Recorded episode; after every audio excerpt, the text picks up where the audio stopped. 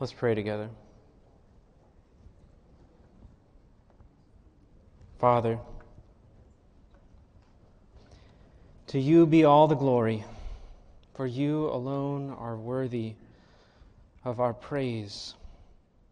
We look to Christ, our perfect example of one who entirely overflowed with the fruit of the Spirit. We pray, Lord, in this moment that you would help us. That your spirit, power, and presence would be among us, that you would quicken my mind and open my mouth to speak, and open our ears and hearts to hear what you have for us this morning. May our hearts draw near to you in and through your word this morning. Teach us, O Lord, and help us to be fruitful Christians for your glory. In Jesus' name, amen. Well, this morning we are talking about the fruit of the Spirit, and we're going to begin right in our passage. If you have your Bible, you can turn there. It's in Galatians chapter 5. It's going to be verse 22 and 23, and I believe we have uh, the slide for you, the, the easy one at, at first, and we'll say it together. Galatians 5 22 and 23. But the fruit of the Spirit is love, joy, peace, patience, kindness, goodness, faithfulness, gentleness, self control. Against such things there is no law. And I think we're going to have it a little bit harder for you. Let's say it again Galatians 5 22 through 23.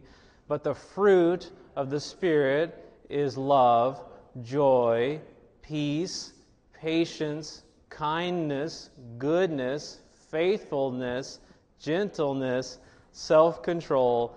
Against such things there is no law. Do we have one more harder one? Oh boy.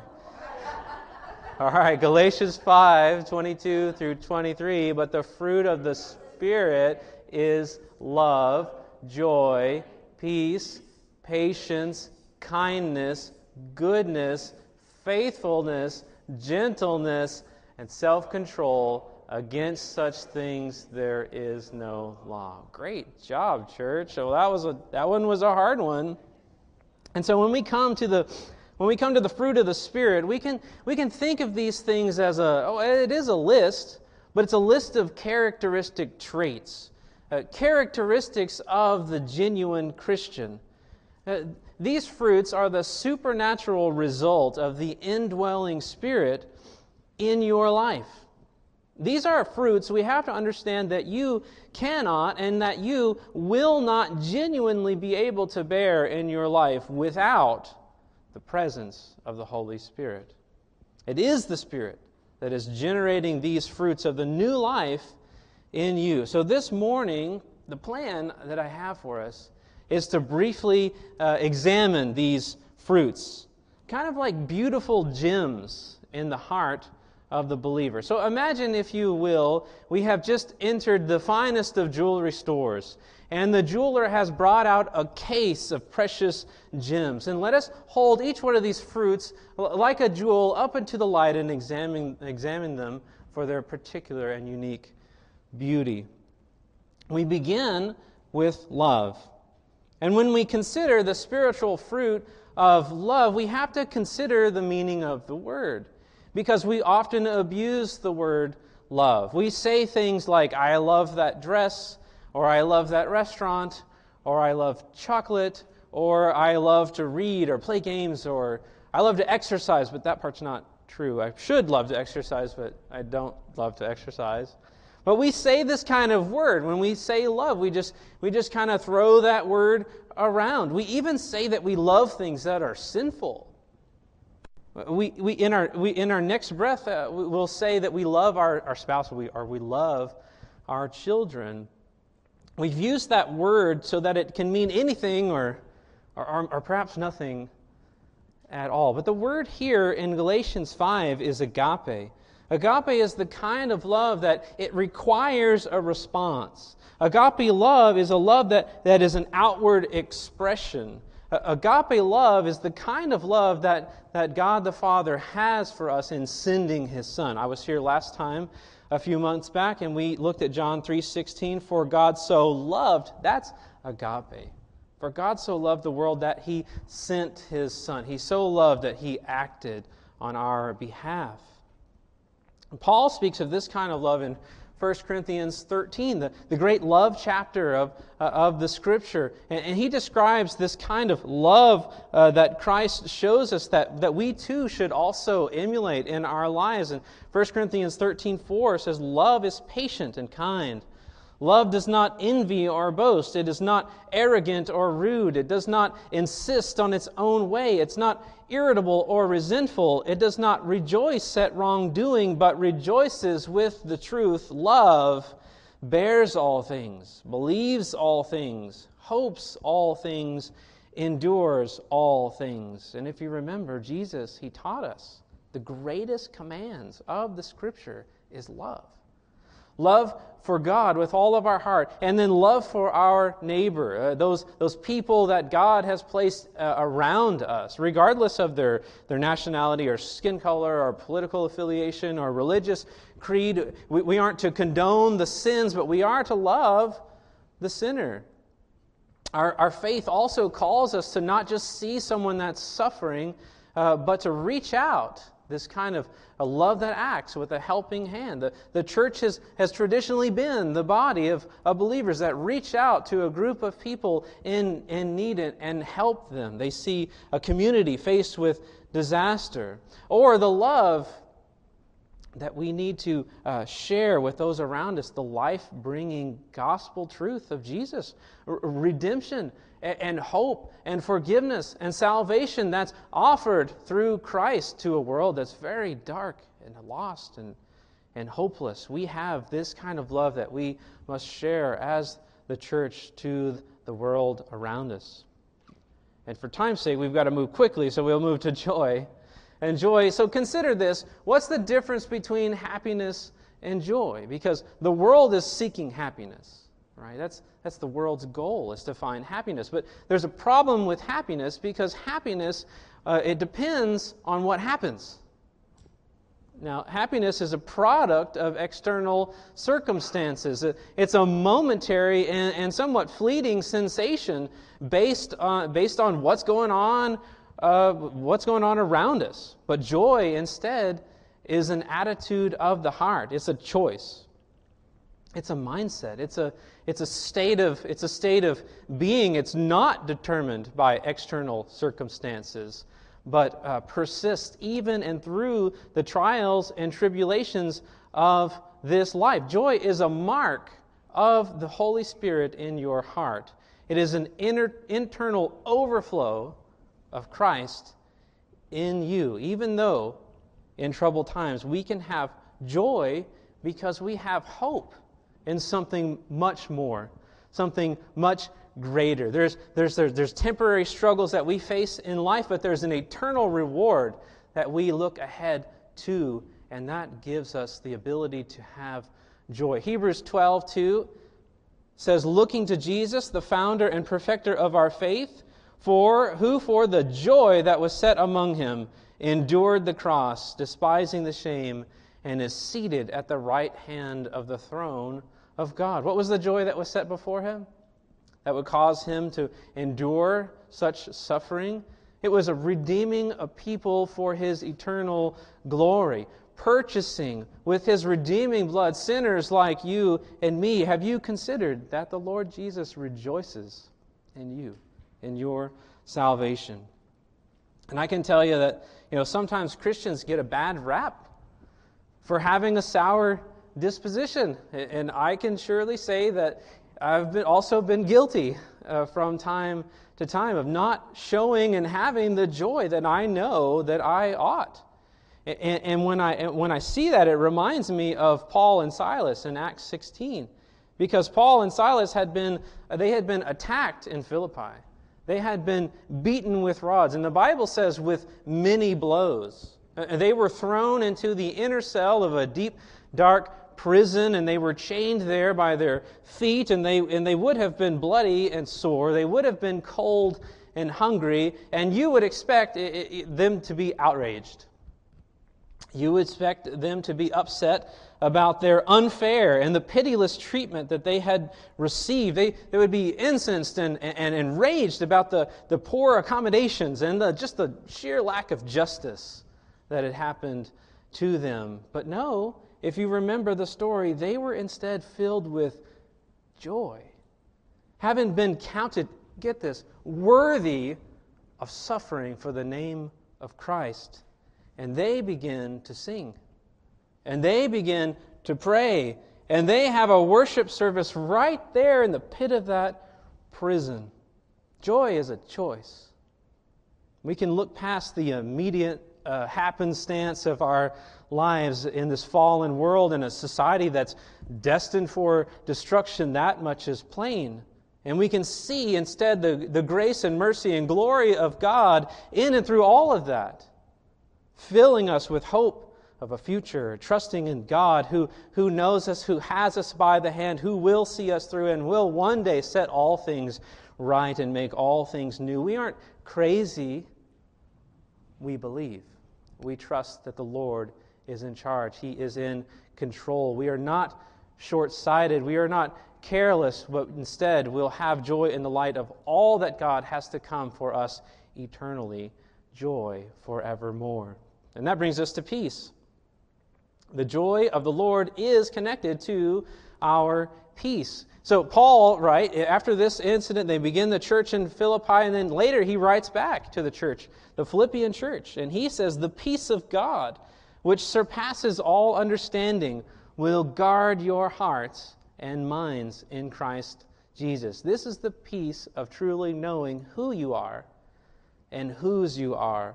Paul would write to the Romans in Romans 5 Therefore, since we have been justified with, by faith, we have peace with God through our Lord Jesus Christ. This is the peace that only comes when you are in right relationship with your God who created you uh, we were at war with God. We were at enmity with God. We were rebels against the great King of kings and Lord of lords. Yet he offers us peace, an end of hostility, uh, an entrance to the kingdom, and a return to right standing before him through the work of Christ. And we have this peace and confidence that we are now fully known and not alone. We know and we understand that God is guiding and directing each and every step of our lives as His children. I can remember uh, coming to faith late in life, and I can remember before Christ, before believing in Jesus, the scariest thought that I could think of would be that if God existed. Because if God existed, then He would have a lot to say about some of the life decisions that I had been making in my life and have a lot to answer to. But now, as a believer, I think that far and away the much more scarier thought is that God wouldn't exist and that we would be somehow on our, lo- on our own and, and, and alone. That's a much, far much more terrifying thought. But this is the peace that we have from knowing God and knowing, this, knowing Him through the indwelling Spirit uh, in, in our heart. This is the peace that He extends through us, that we know that we are His. We know He is there. We can sense, we can feel His presence. We have His words and His promises. We know that we've been forgiven. We know that we have peace. The enmity with God has been ended. And so, as Christians, having peace with God, we must therefore also make peace with those around us. Paul says in Romans 12, repay no one evil for evil. If possible, so far as it depends on you, live peaceably with all. Let us, as Christians, make all efforts to have peace with our family, with our neighbors. And yes, we're called to have peace even with those that would be counted as our enemies. And that brings us to patience. And patience is it's a forbearance. It's a it's a holding back of your wrath. And some of us will be better, you know, at these than others. Uh, I confess this is another one. That uh, patience is, you know, one that I often uh, struggle with. And there's probably more of you that, that can that can say yes. I, I understand that one as as well. Uh, but but often, and, and especially with those that are closest to us, right? We, we get primed with those continual same old aggravations to, to just quickly lose our, our patience and lose our, our temper with those. Uh, James 1, he says, Be quick to hear, slow to speak, and slow to anger. But aren't we often just the opposite? We are slow to hear, we're quick to speak, and we're instant to anger. We should instead hear the other person out and not assume the worst in them, but assume the best. And then we should think carefully, prayerfully, on how and what to say and how to respond. And we should hold back anger by the cover of godly love and the power of the Spirit in us. The Bible teaches that the patient person is the wise person. Proverbs 14 A patient man has great understanding, but a quick tempered man promotes folly. Or Proverbs 16 Whoever is slow to anger is better than the mighty, and he who rules his spirit than he who takes a city. Becoming, it's becoming more and more popular. Maybe you've noticed uh, in, in our culture that uh, the culture be, has begun to believe that emotionalism uh, equals sincerity. You know, if you, the more you show your feelings of anger and frustration, the more right and true that you must be to self and, and of the issues. But actually, the Bible tells us that it takes a much, much stronger person to control their anger and to have patience. Any, any fool, if we're thinking the book of Proverbs, any fool can lash out when offended by others with their own quick and hurtful and inflammatory remarks. But it takes this deep inner reserve of patience and long suffering to hold back your anger and remain patient. But I want to ask you aren't you glad that God has been patient with you? I mean, how many times has He shown you patience when you didn't deserve it? How many times has He extended you grace and forgiveness when you've offended Him yet again and again, time after time, with those old, same old rebellious and stubborn and stubborn sins. How patient was he with you, allowing you time to repent and to come to Christ? How patient he is even with unbelievers, allowing them time to come and repent. 2 Peter 3 9. The Lord is not slow to fulfill his promises, as some count slowness, but is patient toward you, not wishing that any should perish, but that all should reach repentance. I mean, I think of Adam and Eve in the garden, the classic, uh, the classic example. God says, "Don't eat the fruit, or you'll surely die." Of course, they sin and disobey, and God comes, and He may have just, you know, He could have just destroyed them and just started over, you know, right then. But God, uh, God uh, comes, and He covers them in their nakedness, and He promised them right in that moment of a Savior to come to rescue them from their th- sins. Or just think of the Old Testament how time after time after time God's people, Israel, sinned and fell away, and how He would bring them back into a right standing. He is patient with us. We also must be patient with those around us. That brings us to kindness and goodness. Well, these are, these are somewhat synonymous. I'd like to take them together. You know, Paul, in his epistle to Titus, uh, he urges us to be good to others, kind to others. Uh, in, in Titus 3, he says, Don't speak evil about one another. Don't, don't fight and argue and quarrel, but show courtesy to those that are around you. Why? Well, in Titus 3, verse 3, he says, Because we ourselves were once foolish, disobedient, led astray, slaves to various passions and pleasures passing our days in malice and envy, hated by others and hating one another's. It, it, it, sounds like a report from the nightly news, but the Bible says that's who you once were, but you've been changed.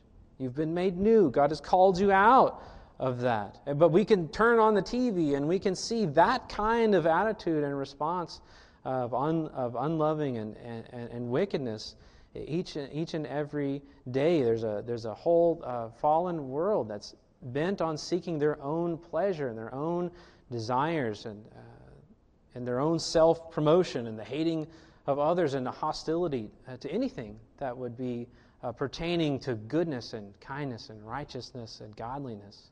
But Paul says there in verse 4 But when the goodness and loving kindness of God, our Savior, appeared, he saved us, not because of works done by us in righteousness, but according to his own mercy, by the washing of regeneration and renewal of the Holy Spirit. God showed us mercy when we least deserved it. How much then should we show the same goodness and kindness to those around us, whether in the church or not? If God wants to show goodness and kindness, can't we too, as Christians, show others goodness and kindness? Now, I, I sort of have a confession. I, I, sometimes like musicals. Is there anyone that likes? Is it just me? One? I got one. Well, she's my wife. Two? Okay, two. I got two. Well, uh, uh, about 20 years ago, I went and saw Les Mis in, in, in London. It was a wonderful time. I had yet to come to Christ. If anyone has anyone seen that musical? Have you seen it? Yeah.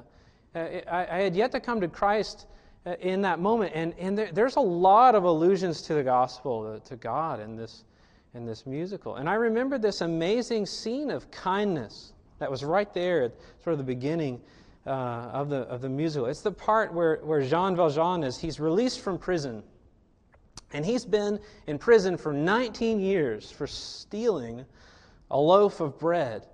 Uh, and so this, this, we, we see this overbearing punishment that he faces for, this, for the crime of, of basically being hungry and, and having to steal something to, to fill his, his belly. And so he gets out of prison after all of this time, and immediately he's finding himself hungry and destitute. Again, there's been no provision made for him. And, and if you remember, there's the kind bishop. He's one of the characters in, in the musical. The kind bishop, he's a Christian minister. He invites Jean Valjean into his home and, and he offers him a meal and he tells him to stay. He stay the night. He feeds him. He cares for him. He shows him kindness and goodness. But if you remember, Jean, in the middle of the night, he gets up and he steals all the silver plates from the bishop's home and he runs away. And he's quickly arrested and they bring him back to the minister. And what we, we, we expect the minister to accuse him and to say, you know, you're a, you're a thief and you should be thrown right back into the prison, but that's not what happens. The minister instead surprises everyone when he says, oh no, that silver was a gift. And friend, you forgot the candlesticks also that I gave you. And, and that moment of kindness, right, was the sort, we're to understand was the first real mercy that this character had been given. And it shocks him. It, it like goes off like a bomb in his life. His entire outlook on life changes from that point forward, and he begins to walk in accordance to showing kindness and goodness and mercy to everyone that he encounters in his life. And I want to tell you, that's a picture of the gospel right there. The mercy and kindness and undeserved love from God to a wretched and unworthy sinner this is, this is radical mercy. This is radical kindness. This is unexpected goodness. This is unexplainable love in worldly terms. terms. It can only be from God. And when we as Christians also show this kind of kindness and goodness, it is otherworldly. It's a supernatural fruit of the Holy Spirit working through us. And that brings us to faithfulness. Faithfulness. Faithfulness is not so much here, anyways. It's not so much about having faith in God, although that's essential, right? But it's instead uh, for us to reflect something of the faithfulness of God, right? Jesus said, if you remember, not a single jot or tittle, right? Not a dash, a dot, or a comma will fall away from God's word until all is accomplished, right? Well, friends, we must understand that we can count on the Word of God. Every word, every promise, every statement, every commitment, every vow, every pledge that God has ever spoken will be done. We can count on it. You can take it to the bank, you can trust it. You, you, you can and you must take your entire life on the truth of faithfulness the promises of God. And God is the standard of faithfulness. You, as a disciple of Christ, as, a, as an adopted child of the King of Kings, must also be able to be relied on. We, we as Christians must also be dependable, loyal. Uh, we as Christians must be trustworthy. If you say you're going to do something, we as Christians ought to do it. If we say, uh, if we give our word, we as Christians better keep it. Why? We're made in His image. God our Father always keeps His word. He is growing us in Christ's likeness. We too must be faithful. We must keep our word. We must be uh, trustworthy. We also, too, must not, church, be afraid to make commitments. I know that's a that's kind of a dirty word these days, commitment, right? We must not be afraid to make commitments, and we must honor and keep those that we make. Commitments to your friends, commitments to your family, to your neighbors, to even your employer, to your church, especially to your God. And that brings us to gentleness. Gentleness is controlled strength. If you try to imagine that. The gentle one has mighty strength, but it's, but it's controlled. Imagine, all right, there's a few dads here. Dad? Dads, yeah? We know what this means, right? You're, you're wrestling around with the boys. Do you use 100% of your strength? You've got a lot of strength in reserve there, but we pull way back uh, as to not hurt them and that it's an enjoyable uh, ex- experience. The, the, the, dad wrestling with a young boy is, is mighty in, in strength and compared to the little one, but he, he pulls back his strength. Has anyone seen the movie uh, The Princess Bride? That's one of my favorites. I'm a lot of confessions today. We have time. a lot of Princess Bride. Do you remember Andre the Giant? Remember that? I mean, the guy is is huge. He's got like a hand, or he did. He, he's passed on, but he had a hand like a like a tennis racket. You know, he's just huge, imposing. This massive, enormous man. But if you remember something about about him, he had the gentlest spirit. He, he was just a, a very a very lovable. He had this lovable, gentle heart, and and everyone that ever knew him or spoke about him called him the gentle giant. Do you remember that? And that reminds us of Jesus because how much more power does Jesus have, and how much, uh, and how, and how, uh, and how gentle is, is He? Think about that. God in the flesh.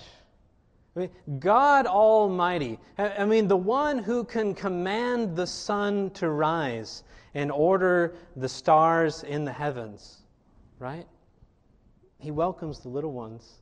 He tells the children to come to him he deals kindly with those who are suffering. He tells the lepers and the outcasts to come to him. Isaiah, he spoke of the Christ to come. Isaiah 42 3 says of the coming Messiah, a bruised reed he will not break, and a faintly burning wick he will not quench. These are things that people would consider worthless and ready to be discarded with the trash.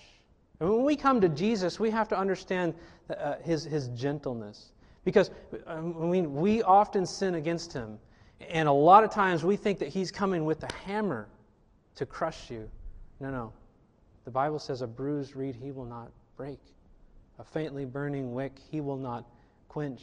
He wants you to come, confess, repent, and turn to him so that he can pick you back up again and restore you the Messiah deals, Jesus deals gently. Every time in the scripture we see, we see Jesus dealing. He deals, he deals harsh with the prideful, right? And he deals with amazing gentleness with those who are suffering, who are uh, sinners, who are, who are weak, are the outcast, or who are the least of these. He deals gently. But beneath all of that gentleness is the mighty power of God Himself. Let me tell you this story. I know you know it. In John 18, 6, right? I love it. Uh, remember when they came to arrest Jesus? I don't love that. He's, I mean, you know, Good Friday and all that. I mean, it was a good thing he was arrested, but I understand it's also kind of a bad thing at the same time. But I mean, there's evil and good working. But when they came to arrest Jesus, right? He's in the garden, and and remember the soldiers? They came charging in with like torches and weapons. Like they're they're after him like he's a criminal, like a I mean mass murderer or something. I mean they're after him. And, and, and do you remember Judas betrays him with a kiss, right? And so they, they, they, they demand, they're asking, uh, uh, uh, they're seeking for Jesus, and Jesus asks them, Whom do you seek? Who are you looking for? And they answered him, Jesus of Nazareth. Do you remember what happens next? Jesus said to him, to them, I am he. And when he said that, just a little bit of his glory and power must have leaked out because those toughened, war hardened soldiers, those tough men with torches and arms, they fell back and fell to their knees. Just a, just a glimpse of his power and glory and might brought all of his enemies to their knees. The word gentleness also has this sense of meekness not being prideful or self absorbed. Uh, the word is, al- is also uh, the same word that we have gentleness here is, is translated in, uh, as meekness in Paul's letter to the Colossians. In Colossians 3 12, Paul says, Put on then, as God's chosen one, holy and beloved, compassionate hearts, kindness, humility, meekness, and patience. But in today's sort of setting, we think of meekness as synonymous with weakness, but that's not that's not the case. We would, be, we would do better to understand this meekness, this gentleness, as akin to humility, which can also be translated here. Humility is the direct opposite of our number one sin of pride. Remember uh, James 4 God opposes the proud, but gives grace to the humble. You know, I, this also reminds me of, of the disciples they're, they, they, they're, it's kind of comical sometimes to see uh, how they interacted together in the Gospels, right, before, before Pentecost, before the Holy Spirit uh, really and dwelt them and empowered them. Uh, but do you remember how they were always arguing with one another? Of like, who's going to be the greatest among them? I mean, they, they, they kept thinking, they kept thinking in worldly terms. We're going to set Jesus up as king. He's going to overthrow the Romans, right? we're going to have this great big old government, and they were arguing over who gets to be second and third in charge of this new government, Jesus, that you're setting up. You remember in Mark 9, they're having this argument between themselves. I mean, who's in charge? Who's in second? Who's second in command after Jesus? And, and Jesus, you know, he knows what they're doing, right? And so he, he asked them, So, um, what were you discussing on the way back there?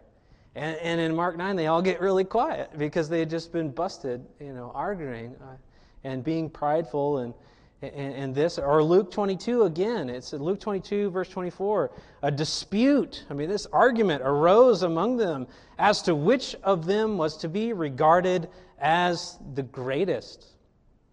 Or, remember in Matthew 20, the sons of Zebedee, James and John, remember they sent their mom? They sent their mom. I mean, they were too afraid to just ask them themselves, right? So they send mom to go ask Jesus, Jesus, you know, will you make my sons to sit at your right and left hand? Uh, and and, and you, do you remember what Jesus told told them, told the disciples in that moment? He said that's not how the that's how the world does it. In uh, Matthew 20, verse 25, Jesus says, "Whoever would be great among you must be your servant." And whoever would be first among you must be your slave, even as the Son of Man came not to be served, but to serve, and to give his life as a ransom for many. Jesus is saying, Boys, you've got it all wrong. You want to be great in the kingdom? It doesn't look like what you think it looks like. It's the opposite of the world's rat race to the top, where the bite and kick and, and claw your way to the top. Instead, it looks like humility and humble service and thinking less of yourself and thinking more of others. It, it, it looks like putting your pride to death and confessing your continuing sins and failures before God, and then asking Him to forgive you and to lead you in righteousness and holiness. It's caring more for the welfare of others than for your position and pride and ego and, a, and accomplishments. Now, just think about Jesus. The, the highest of high, right? He humbled himself all the way, not only to become a man, but go to go to that cross and be humbled to a, a, a death on the cross. So that what? So that we may be lifted up with him. And that brings us lastly to self control. And I think everyone here probably knows what self control is. But I, I, heard a story uh, this past week that kind of illustrates the idea. I wanted to share it with you. You see, a businessman had been ill, right, and he went to see the doctor. And the doctor told him that he was in the early stages of diabetes and that he needed to get a handle on his diet and especially that, that sugar uh, and all of those sugary foods. But you know, craziest thing, the next morning he woke up and he had this strong craving for donuts. And so he thought, I know I probably shouldn't, but let me just drive past the donut shop. And maybe just the wonderful, delightful smell of a warm and delicious donut would satisfy him. So when he arrived at, uh, at the donut shop, he, he breathed this great sigh of relief because there were no parking spaces. So he wouldn't be able to park and, and go inside. So he prays to the Lord and he says, Lord, I know that you don't want me to eat donuts. But it's not your will for me right now. But just to be sure, just in case, I'm going to drive around the block. and if no spaces open up when I drive around the, the block, I'll, I'll know without a doubt that donuts are not in your will for me today. Now, after making the block eight times, a spot, sure enough, came open, and he parked and went inside. Now, friends, isn't that just like us? James would say he was lured and enticed by his own desire. He lacks self control. His choice, his destructive desire, was his alone. And this word self control here that we have in Galatians 5 is, can you understand it as temperance? Self restraint. The practice of restraining your impulses and desires, getting a handle uh, over our fleshly, sinful, overindulgent uh, tendencies that tend to want to reign over us. Self control over what we eat, not allowing our bellies to be our masters, or self control over drinking too much alcohol that would take you into an inebriated state, or self control over uh, mind altering drugs. These are things we understand as temperance, but also self control has a lot to do with discipline and mastery over your emotions. Not letting circumstances impact your outlook in life or, or the constant difficulties of this world steal your joy. That's a choice. That takes self discipline. These petty annoyances that so often cause us to, to jump out in impatience, self discipline, the fruit of the Spirit will help us remain patient and not burst out in anger. And friends, this is a practice. The, all of the fruits of the Spirit are, uh, are something that we grow in over time as we walk with the Lord. This is a practice that we have to work on. Uh, we have to uh, have this practice of self discipline. I mean, you might see Paul likening it to the athlete to win the trophy, right? Uh, who, who, will diligently spend hour after hour, day after day training for the match, but also mentally preparing the, to understand the competition and the goal and the strategies of victory, all in an effort to win the game. How much more for us Christians to, to, to, to win glory for the King of Kings and Lord uh, of Lords? What a much greater prize we have offered there to us. We Christians must have self control. We are to die to self, in fact, the Bible tells us and walk with God. So, in closing here, what, we, what can we say What can we say about these, this list of Christian virtues, the fruit of the Spirit? Well, for one, as I said, we should be growing as Christians in each of these fruits. We should not say, as we'd be tempted to say, well, I have patience, but I'm just not a loving person. Or I've got self control, but I, there is no joy in my life. We should be growing in each one of these fruits. And with that being said, however, Jesus, our Lord, uh, he's the only one that perfectly bore each and every one of these fruits. He's our example of perfection. But we, even though we're redeemed and we've been released from the power of sin in our lives, uh, we, we still often fall into the same sins. And we end up failing to, to show in our lives the fruit of the Spirit as we ought. But here's where we're tempted, and here is what I want you to really take away from our time this morning. The solution is not the one we always go to. Our natural instinct says to our, is, is to say to yourself, in this conversation probably sounds familiar, self, I will try harder. I will do better next time. This is what we tell ourselves. Or we'll say to ourselves, Self, you have no joy today. I will force joy to happen. It's kind of like forcing a, trying to force a kid to smile in a picture. Or trying to force and uh, you know force your cat tell your cat that she just loves baths. I mean, it's not in the realm of possibility. It's not in your realm of possibility to, to force your squeeze out these fruits of the Spirit because the fruit of the Spirit is a supernatural, not a natural fruit.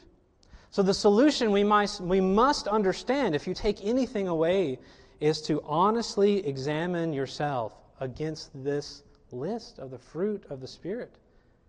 And then confess where your shortcomings are at he already knows, anyways. It's not a surprise to God. And tell him, Lord, I have been impatient. Father, I have been so burdened at, at, at work or in life or in sickness or whatever this that I have had, have had no joy at all. I've been so stressed that, that, that, that joy wasn't a factor in my life. Lord, help me. I, have tried and tried and tried with self control, and I failed and I failed and I failed at self control. Lord, please forgive me for my failures to walk with you as you've called me to, and as I know that I, that I ought. Help me, Lord. Give me the supernatural power and presence of the Spirit to bear these fruits. Why? That you, God, may be glorified in and through my life. That my faith and my walk with you would bring honor to the name of Jesus. My friends, my brothers, and my sisters in Christ, let us put on the Lord Jesus. This is what it looks like when a Christian has put on Christ. Romans 13, 14. We are walking in his, like a little kid walking in, the, in, his, in his father's giant footsteps. I mean, we're stumbling a little haltingly. We're striving. We want to be like him, but, but we, we're often not quite, you know, we're not able to do it all the time. We're not quite there. But when you, Christian, love, when the world has nothing but hate, when you, Christian, has joy in the midst of suffering, when you have the peace that passes understanding. When you show patience instead of anger, when you show kindness to those around you, not expecting anything in return, when you walk day by day in goodness and righteousness in a world filled with, with, with sin, when you show gentleness and self control, we're the fashion of the day is greed and overindulgence. I want to tell you that the world sees, and the world says, hang on, what's going on here? There must be something more about this person than meets the eye. I mean, what's the source of that? And why does all the stuff that I think is so important in my life leave me broken and empty and hopeless and in search always of still more. And it should be a witness to the world that points them to Jesus. Our living witness to the real indwelling power of God by the presence of the Spirit in our lives. Power overflowing and pouring out from the inner faith and right relationship with our great and good, glorious God. So let's say it together one, one last time. Galatians 5 22 through 23. But the fruit of the Spirit is love, joy, peace, patience, kindness, goodness, faithfulness, gentleness, self control. Against such things there is no law. Let's pray. Oh, Father, we thank you for your glorious word. We thank you for this time as brothers and sisters in Christ to come and, and, and look at your word. And, and Lord, that, thank you for revealing something of this wonderful truth to us today. Lord, we pray and we confess that we have often not shown all the fruit of the Spirit in our lives. We confess our continual failures in, in that regard. We pray and ask that you would teach us not to try to just try harder on our own, but that we instead would cast our faults and failures at your feet. That we would come to you in genuine repentance and confess and ask you, Lord, that you empower us as your people to bear these fruits of the Spirit, Lord. We thank you for this church and all that you have done and continue to do and will do here. We pray that you'd bless these people. In Jesus' name, amen.